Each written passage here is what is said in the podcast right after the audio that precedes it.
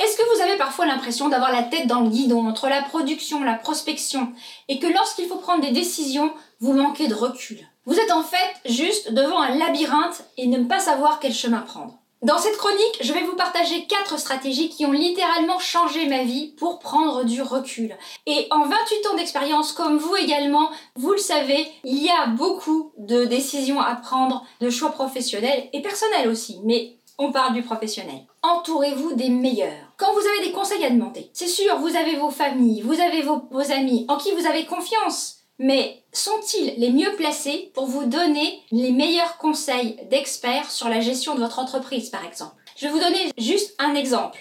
Avec mon père. Pardon, papa. Figurez-vous que en 2009, quand il y a eu la crise, j'ai dû avoir une activité parallèle, un peu alimentaire, où j'ai joué un peu le rôle de commercial. Et comme j'avais toujours été dans la communication, c'est quelque chose que je ne connaissais pas, que je savais pas faire. Et mon père, donc, m'a donné, lui qui, est, euh, qui était le, le, véritable loup blanc dans la distribution commerciale, euh, m'a donné un certain nombre de conseils pour pouvoir faire du chiffre. Eh bien, figurez-vous que comme nous étions à une époque déjà de changement avec Internet et les réseaux sociaux, ces conseils m'ont été utiles, mais franchement, en fait, je suis désolée, mais ils ne m'ont pas permis de véritablement décoller. J'en ai tiré évidemment des enseignements, parce que tout est utile, mais c'est auprès des experts, des coachs, que j'ai pu avancer et progresser dans cette future, à l'époque, nouvelle économie.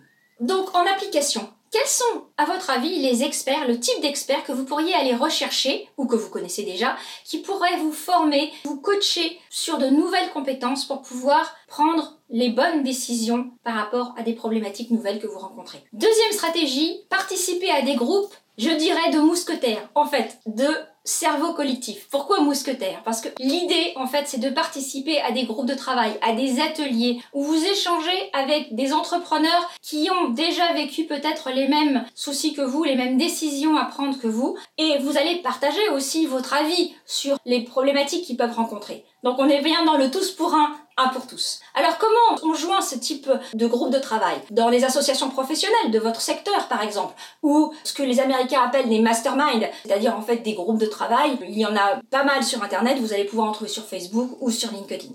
Vous pouvez tout simplement aussi aller vers un réseau de rencontres de dirigeants comme BNI, Dinabai, et où en fait vous allez pouvoir tester vos offres euh, rien que votre, par votre pitch et ainsi avoir le regard d'autres personnes et pouvoir poser des questions, échanger et pouvoir justement vous frayer un chemin dans ce labyrinthe des décisions à prendre. J'ai donc une question pour vous. Vers quelle association professionnelle, quel réseau, quel organisme vous pouvez vous diriger pour pouvoir justement vous joindre à un groupe de travail ou pouvoir rencontrer des entrepreneurs et avoir des échanges de ce type? Troisième stratégie, déléguer autrement. Passer en fait de l'homme orchestre au chef d'orchestre. Alors, je m'explique. En fait, ce qui se passe quand on est souvent prestataire de service avec un peu de bouteille ou consultant et qu'on a pas mal d'expérience, on a déjà délégué certaines tâches, certaines missions, comme de community manager, comme de la rédaction, comme évidemment la comptabilité, si on n'est pas comptable soi-même. Mais par contre,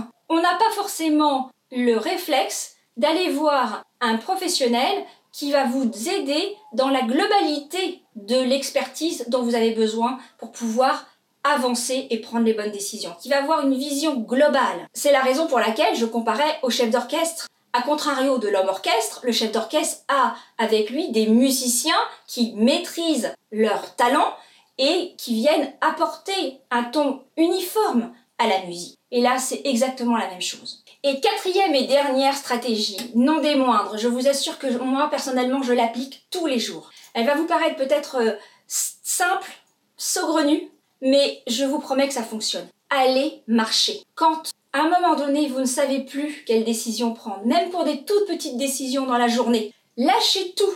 Faites des tours, allez dans un parc, marchez dans la nature et je vous garantis le résultat. En fait, qu'est-ce qui se passe? Quand vous marchez, votre lobe frontal est activé, ce qui engendre une activation de l'endorphine. Et le lobe frontal est responsable de la créativité et de notre morale, figurez-vous. Donc, on a la pêche. Et c'est José Angel, neuroscientifique à Madrid, qui justement n'arrête pas de répéter que la marche nous crée des nouveaux chemins neuronaux et nous aide justement à décanter nos idées. Donc, utile pour, nos affaires et utile pour la santé. L'utile à l'agréable. Que demander de plus? Donc, à vous maintenant. Quelle est, parmi ces quatre stratégies, celle qui résonne le plus pour vous pour pouvoir prendre les bonnes décisions? Mais aussi, peut-être avez-vous d'autres stratégies que vous vivez et je serais ravie de les connaître. Et, autre question. Si vous rencontrez des problèmes pour pouvoir justement appliquer l'une de ces stratégies ou d'autres stratégies, je vous invite à laisser vos questions également dans les commentaires parce que ça pourra m'inspirer de nouvelles chroniques. Si vous avez aimé cette vidéo, likez. Et si, comme toujours, vous pensez que ce contenu peut inspirer des personnes de votre entourage, n'hésitez pas à partager. J'ai hâte de vous retrouver dans les commentaires sur le site internet. Et si vous n'êtes pas inscrite comme abonné sur le site, surtout courez-y car vous pourrez bénéficier de ma formation offerte Comment inspirer les bonnes décisions de vos clients potentiels, de vos prospects. Je vous remercie pour votre attention et je vous retrouve dans une nouvelle vidéo. À très bientôt!